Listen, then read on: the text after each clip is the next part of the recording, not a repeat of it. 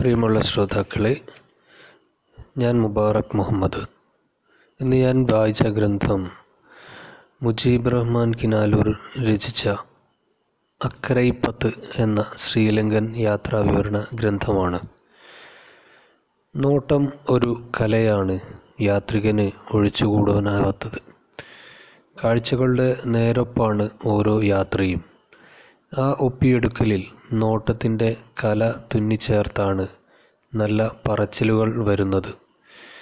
വരൂ നമുക്കൊന്ന് നടന്നു വരാം എന്നും പറഞ്ഞ് യാത്ര വായനക്കാരനെ കടൽ കടത്തിക്കൊണ്ട് പോവുകയാണ് അക്കരയിപ്പത്ത് എന്ന യാത്രാ വർത്തമാനത്തിലൂടെ മുജീബ് റഹ്മാൻ കിനാലൂർ ചെയ്യുന്നത്.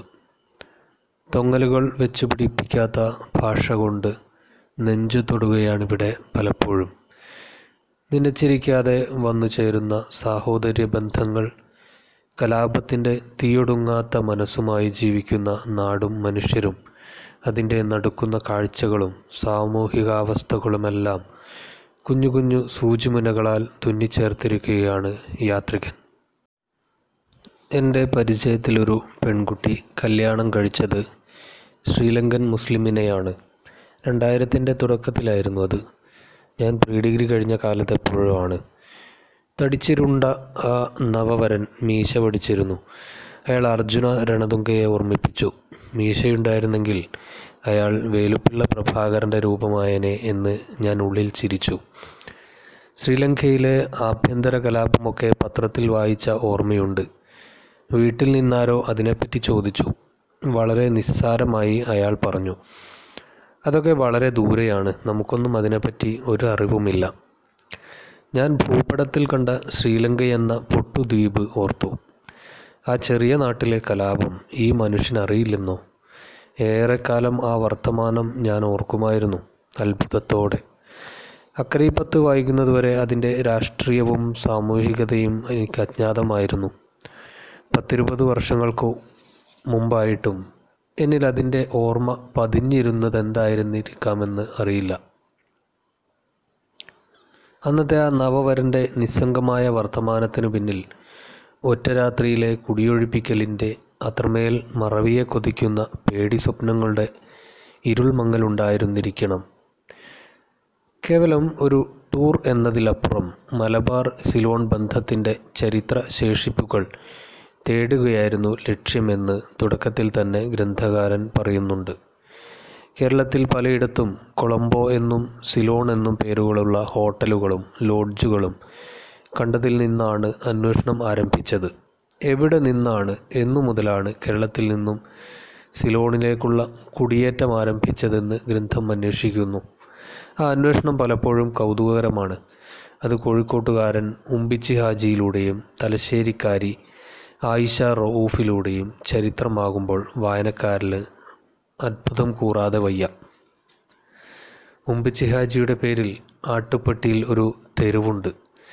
ആയിഷ റൌഫ് അൻപതുകളിൽ കൊളംബോ നഗരസഭയുടെ ഡെപ്യൂട്ടി മേയറായിരുന്നു. അന്നത്തെ കേരളത്തിന്റെ സാമൂഹിക സ്ഥിതി വെച്ച് ഒരു മുസ്ലിം സ്ത്രീ എത്തിപ്പെട്ട ഉന്നത സ്ഥാനം എങ്ങനെ ഉദയം ചെയ്തുവെന്ന് ചരിത്ര രേഖകളാൽ അന്വേഷിക്കുന്നുണ്ട്.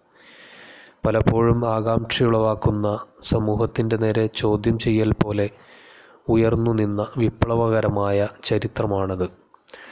മുസ്ലിം സ്ത്രീക്ക് അക്ഷര വെളിച്ചം കിട്ടുന്നത് വലിയ കുറ്റമായ കാലത്താണത്. അതിനു പകരമായി അവരുടെ പിതാവിന് പുരോഹിത സമൂഹം ഒരു വിളിപ്പേരും നൽകി കാഫിർ മായൻ.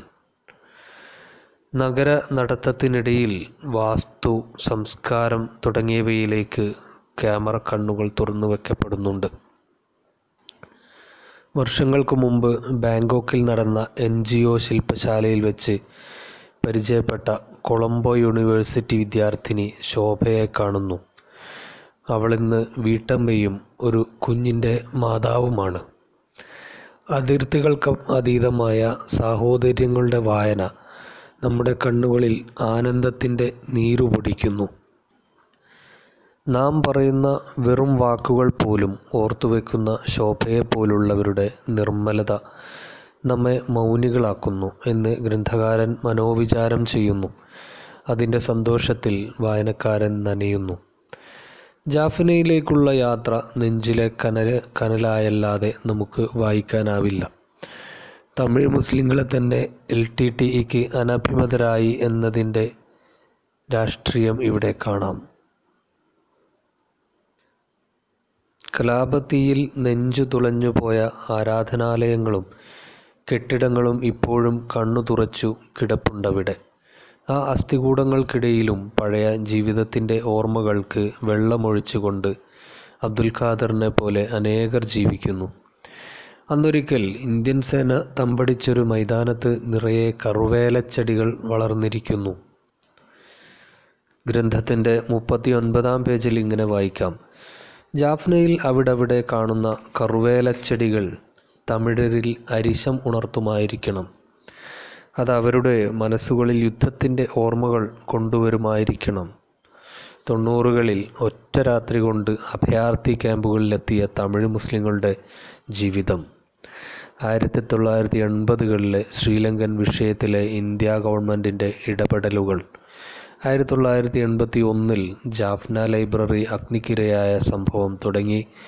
ചരിത്രം മറക്കാൻ ആഗ്രഹിക്കുന്ന നേരങ്ങളിലേക്കുള്ള ബ്ലാക്ക് ആൻഡ് വൈറ്റ് വീഡിയോ ദൃശ്യങ്ങളിലൂടെ വായനക്കാരൻ നടന്നു പോകുന്നു.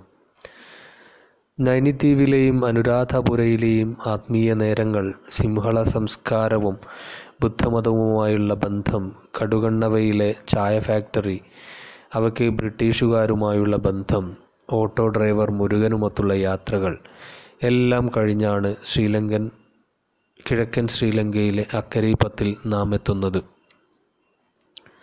അവിടെ യാത്രികന്റെ സുഹൃത്ത് പ്രൊഫസർ ഷീനി ആതിഥേയനായുണ്ട് മലബാറിന്റെ സാംസ്കാരികത സാമ്യങ്ങളിലേക്ക് വിരൽ നീട്ടുന്ന നോട്ടങ്ങൾ ഇവിടെയെല്ലാം വായനക്കാരനെ ആശ്ചര്യപ്പെടുത്തും.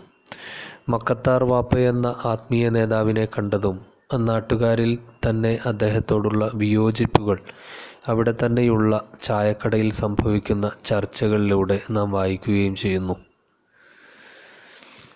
യാത്രകളിലെ കാഴ്ച സൗന്ദര്യങ്ങളെക്കാൾ അന്നാട്ടിലെ ജീവിതങ്ങൾ കടന്നുപോയ നോവു നേരങ്ങളും ചരിത്രങ്ങളും ഒപ്പിയെടുത്ത ക്യാമറ നേരങ്ങളാണ് അക്കരൈപ്പത്ത് കണ്ടുവന്ന ജീവിതങ്ങളും കാഴ്ചകളും നമ്മുടെ പ്രിയപ്പെട്ട ഒരാൾ അടുത്തിരുന്ന് പറയുകയാണ് ഭാഷയുടെ വൈകാരികമായ പ്രയോഗങ്ങൾ ഒരിടത്തുപോലും ഉപയോഗിച്ചിട്ടില്ല എന്നത് ശ്രദ്ധേയമാണ്. എന്നിട്ടും നെഞ്ചിലെവിടെയോ തൊടുന്ന രീതി. പ്രിയപ്പെട്ടവരെ കാണുമ്പോഴുള്ള മൗനം പോലും കൺവേ ചെയ്യപ്പെടുന്നു. എവിടെ പോയാലും എന്തിലേക്കാണ് നോക്കേണ്ടതെന്ന് യാത്രികരെ ഉണർത്തുന്ന കൃതി. ഗ്രന്ഥകാരൻ നടത്തിയ അന്വേഷണങ്ങളെ വസ്തുതാ പരാമർശത്തിനു വേണ്ടി മാത്രം ഉപയോഗിച്ചിരിക്കുന്നു. അവ ഓർമ്മയിൽ തങ്ങി നിൽക്കാൻ സഹായിക്കുന്ന ക്യാപ്സ്യൂൾ എഴുത്ത് ഇൻസൈറ്റ് പബ്ലിക്കയുടെ മികച്ച കെട്ടും മട്ടും സവിശേഷമായിരിക്കുന്നു. നന്ദി.